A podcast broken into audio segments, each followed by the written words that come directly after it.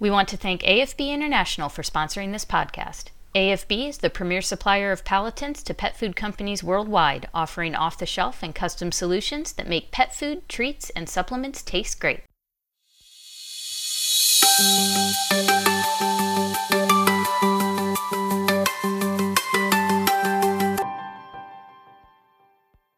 Hello, and welcome to Trending Pet Food, the industry podcast where we cover all the latest hot topics and trends in pet food. I'm your host and editor of Pet Food Industry Magazine, Lindsay Beaton, and I'm here today with Tom Morsheimer on behalf of Fresh-Lock. Hi, Tom, and welcome back. Hi, Lindsay. Thanks for having me back. It's great to be here. Tom has been a member of the packaging community for over 23 years, and his extensive experience is rooted in his diverse technical background. Tom began his career in packaging, supporting manufacturing operations at Tenneco Packaging in the late 1990s. He joined the specialty products division of Pactiv Corporation in 2001 as an automation specialist, working on leading edge product and process development for flexible packaging closure technology. Thomas collaborated on many notable market first innovations over the span of his career in applications ranging from consumer food to pet care to household chemical. Fresh-Lock from Presto Specialty Products is a leader in flexible packaging closures. Presto is a business of Reynolds Consumer Products. Tom is, it's safe to say, an expert in the packaging space, which is why I've brought him on today to answer this question What is the experience of pet food packaging like from the consumer perspective? So I don't think we can have a really solid conversation about packaging without talking a little bit about the big trends that are going on right now and how those trends are impacting the way that pet owners interact with and use pet food products. What are some of those trends that you're seeing right now? So that's a great question, Lindsay. And I recently got a sneak peek at the 2023 Premium Pet Food Consumer White Paper that Mondi Group and Dow have been collaborating on, starting way back in 2019. This pet consumer survey is conducted every three years, and it's now in its third wave of tracking. It's producing the results that there are two long term trends and mainstays that pet food packaging must deliver on to meet pet parent expectations. The first is packaging needs to provide clear and easy to read nutritional information about the product.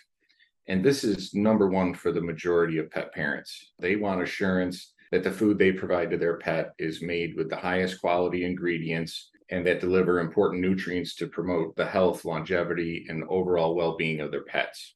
The second priority that packaging needs to deliver on is freshness. Pet parents expect packaging to deliver a high level of protection and freshness throughout the life cycle of the product so that the last feeding occasion is as good as the first. This expectation is achieved by using high quality films that carry grease resistance and barrier protection, along with the inclusion of value added features that are fit for use and reclosable to keep air and contaminants out and freshness in, thereby extending the shelf life of the product inside. I feel like either one of those angles would be quite enough to be focusing on, right? One of them is about the packaging itself and how it operates with the product. And the other one is what's on the packaging and using packaging as a vehicle to communicate information. How many stakeholders and how many different players are involved in having to deal with both of those things at the same time when you're creating packaging? That's a great question. There's a lot of stakeholders that are involved in creating packaging. I think when it comes to the design of packaging, I mean, obviously the brands are involved and then they're leveraging their suppliers, such as the converting companies, the closure suppliers.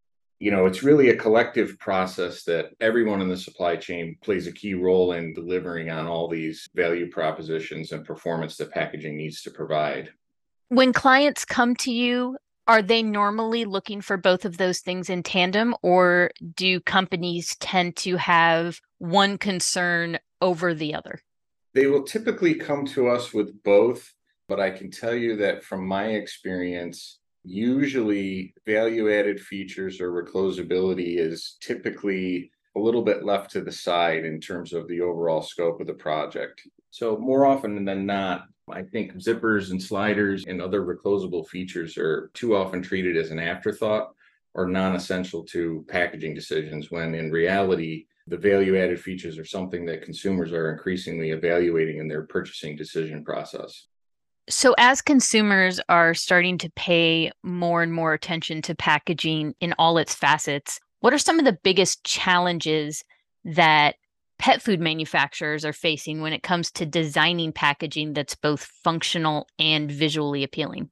So there's a lot of challenges that are faced by pet food manufacturers when it comes to designing packaging. And it's hard to say which ones are the biggest, but my best advice to brands when in the packaging design phase is to first clearly identify all the goals that the package needs to deliver on. And this includes product protection, the clear nutritional information, high impact graphics, and brand recognition, along with recyclability and other sustainable aspects, including cost.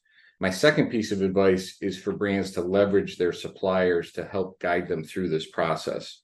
Ideally, this should be done as a collaborative effort between film suppliers, closure suppliers, converters, and OEMs. So it's really the collective knowledge base that everyone can bring to the table is the best recipe for success.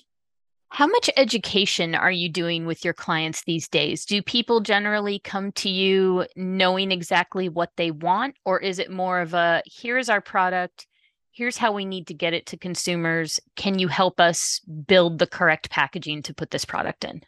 I wish it was as simple as that, but it's not. We're constantly educating our customers, whether it's brand customers or whether it's packaging converters, just about the different features and the different challenges it comes to adding reclosability and other value added features to packaging. There's all sorts of sizes and different formats and shapes that pet food packaging can come in. So it's really important for brands to consider the value that reclose features in particular deliver when designing packaging there's a constant level of education that's going on all the time in terms of the types of zippers, the machinery that it needs to run on, what they want it to deliver to consumers. So there's several factors that come into play and that need to be evaluated. I feel like reclosability is a huge convenience factor. Is it something that you're seeing more requests for these days? I feel like convenience is one of the big trends people are looking for in their packaging right now.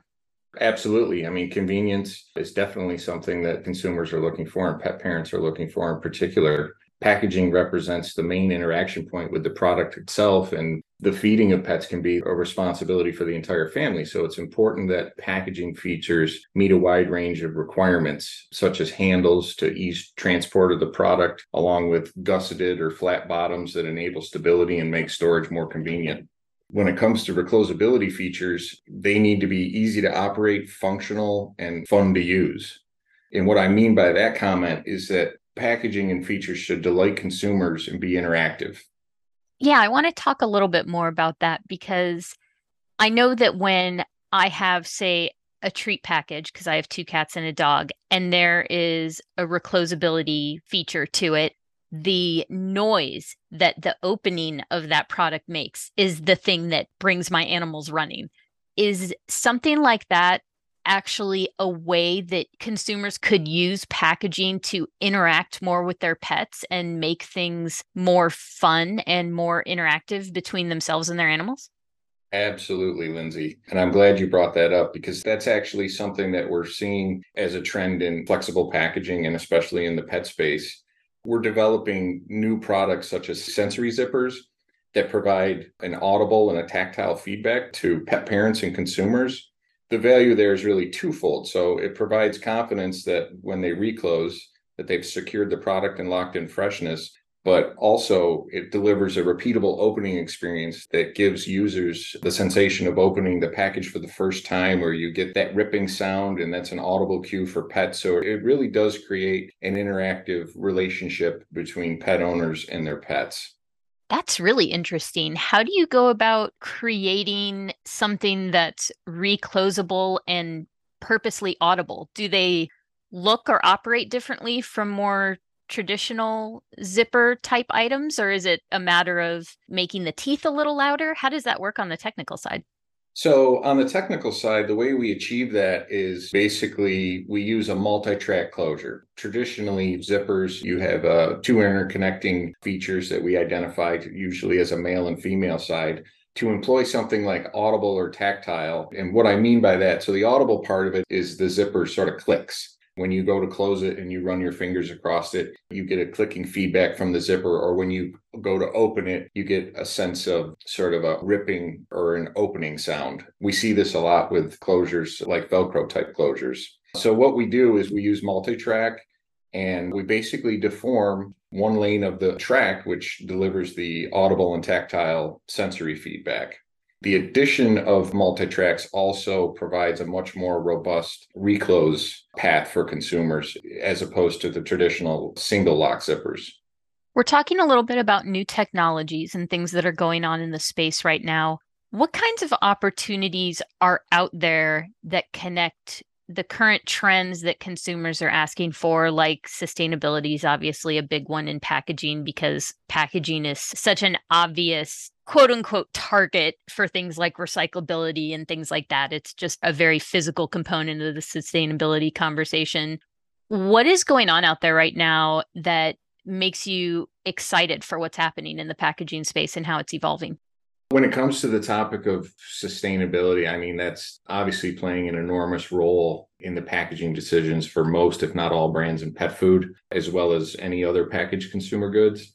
What this sustainability conversation has really done is it's just created this different growth paths or different alternate methods of packaging products that are going into the marketplace to help manage the end of life. So, traditionally, plastic has been a primary material that's been used some of the challenges that have come with traditional flexible packaging that are produced in plastic is that it's multi-material. So what's been going on in the industry is really a streamlining to move multi-material plastic formats into monomaterial structures that enable a better outcome for those materials in the form of mechanical or chemical recycling versus landfill we're also seeing a huge resurgence in the use of paper packaging. This is becoming more and more popular with many brands, and a lot of it has to do with the high collection and recycling rate of paper based products because there's a very robust established infrastructure for that. But there's also newer materials that are emerging all the time we're seeing a big demand increase for compostable packaging formats. And those are materials that are made with a mixture of bio based and fossil based biodegradable materials that deter that packaging from leaving the circle as waste and typically go into some sort of industrial compostable facility as soil amendments. Are there any pain points right now for packaging suppliers? Is technology pretty much there to answer all of these questions and it's more about education and refinement? Or are there things that the packaging space is still developing and you'll get there, but you're not quite there yet from a production standpoint, from being able to actually create the packaging that people are starting to ask for? I think there's always ongoing challenges. I mean, the job is never done, really. You know, we need to be continuing to push development and the reduction of the amount of packaging materials that we use. I think gone are the days of over packaging simply based on the availability of materials or the convenience. We need to move away from heavier materials. So I don't think those are efforts that are being done and being pushed by brands and by consumers that we're never going to see go away. So there are a lot of challenges. I think that one of the most important things that we need to put special effort on is probably the education part of it. The education and the investment into the collection and recycling of packaging materials. This is an area where I think consumers are a little bit deer in headlights. Sometimes it's very difficult for them to know exactly what their packaging material is made of or what they're supposed to do with it in terms of end of life. So that's an area where we need to put a lot of focus is in the education of consumers and how we educate them on what to do with these materials to properly dispose or to recycle them. How do you guys do that? Do you have a lot of direct channels to the end consumer, or is it more education of the pet food manufacturers who then pass on that knowledge? Or are there associations you work with or government regulations? Where are your channels for education right now in terms of that sort of thing? So there's a lot of channels. There are organizations such as the Flexible Packaging Association. They're more focused on interacting with government and the legislation and the rules around packaging. A lot of the consumer education, I think, falls back onto the brands and what they're communicating on the packaging. Fresh-Lock's role in that process is to make sure that we're aligning the products and the materials that we're using in the development to support the overall packaging format. So if a customer wants to develop a paper packaging format, for instance, it's up to Fresh-Lock to develop, okay, we need to develop a reclose feature that provides that product freshness value aspect to the consumer. What do we need to be doing behind the scenes to develop those materials and those processes that complement the overarching paths that a lot of these brands are taking? And did you guys have those systems in place before this current stretch of packaging evolution? Or is the idea of hardcore education something that's a little newer to packaging suppliers? I don't necessarily think it's newer, but I think there's a much higher emphasis on packaging education. In my 24 years, I mean, packaging, flexible packaging especially, has evolved enormously. And packaging is something that will constantly be changing the types of packaging, how packaging is produced, what it looks like, what it feels like. What does packaging communicate to consumers? That's something that's going to be ongoing until the end of time. Recently, I think we've seen a bigger shift in terms of traditionally consumer purchasing was always done at brick and mortar stores. And now there's omni channel. Consumers are purchasing their products either in person at store or they're going through online channels. And the packaging requirements for those two different retail paths can be different. Protecting product shipping to store shelf can be a little bit different in some cases than product protection and delivery through e channel. How does that work on your end? If a pet food manufacturer comes to you and says, we need this packaging to work both in a retail space and we need to be able to ship direct to consumer, or it's going to go sit in a warehouse for a while and ship from there. Do you treat those as two completely separate projects, or is it one project with a dual focus? It varies, but typically it's one project with a dual focus. We have a really wide range of different closure technologies. So we never take the approach that one size fits all. So every product, every application is unique in its own right. And we treat those opportunities individually to make sure that we're meeting whatever the expectations may be for each individual application. We've talked a little bit about the past of packaging. We've been spending a lot of time in the present of packaging. And now I want to hear a little bit more about how you think pet food packaging is going to continue to evolve over the next few years and what kinds of new features or technologies might we see emerge? Well, I mentioned early on in our conversation that closures should be fun. And what I meant by that was we want packaging features to delight consumers and we want to provide that interactive interface with the packaging. So we're already seeing some of this evolution where packaging is advancing from just providing curb appeal to a source of information and user experience. A good example would be the addition of things like QR codes that can be printed on packaging, and that can provide a link to highly detailed information about product ingredients and their source and specific batch information. Value added features are also evolving. We discussed the sensory zippers to provide the audible and tactile feedback to consumers. The other thing that we see is there's a continual evolution alongside all consumer packaging in the sense that packaging needs to deliver performance and functionality using the least amount of material necessary to get the job done and that that packaging is managed in a responsible way. That sounds like a lot. Is it a lot or is it just par for the course for packaging right now? No, I would say it's a lot, Lindsay. Packaging in recent years, I would say in the last five years, packaging, it's going through a renaissance period.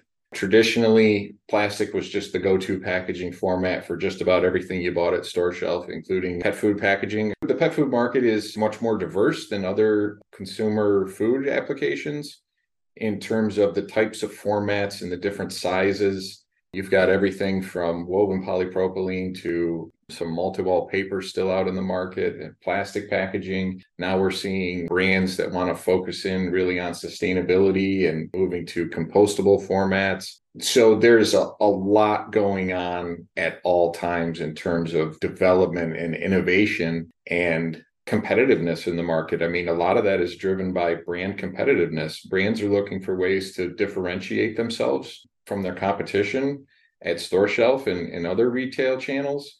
So it's really driving a lot of engineering and research and development down into the supply chain. And that trickles all the way down to us at Fresh-Lock for sure. Well, all of that going on is why I really appreciate you coming on to talk packaging with me because there are so many angles to discuss it from, but the consumer experience is a significant driver in development and trends, which is why it's important to at least try to get a handle on everything that's going on. Before we go, let's do a little plug. Where can people find more information about you and more about Fresh-Lock? Well, they can find information about me on LinkedIn and the best place to find information about Fresh-Lock and our product portfolio is by visiting our website at freshlock.com. And that's fresh-lock.com. Excellent. That is it for this episode of Trending Pet Food. You can find us on petfoodindustry.com, SoundCloud, or your favorite podcast platform. You can also follow us on Instagram at Trending Pet Food Podcast. And if you want to chat or have any feedback, I'd love to hear from you. Feel free to drop me an email, podcast at petfoodindustry.com. And of course, thanks again to our sponsor, AFB International, the premier supplier of palatants to pet food companies worldwide, offering off the shelf and custom solutions that make pet food, treats, and supplements taste great. Once again, I'm Lindsay Beaton, your host and editor of Pet Food Industry Magazine, and we'll talk to you next time. Thanks for tuning in. Música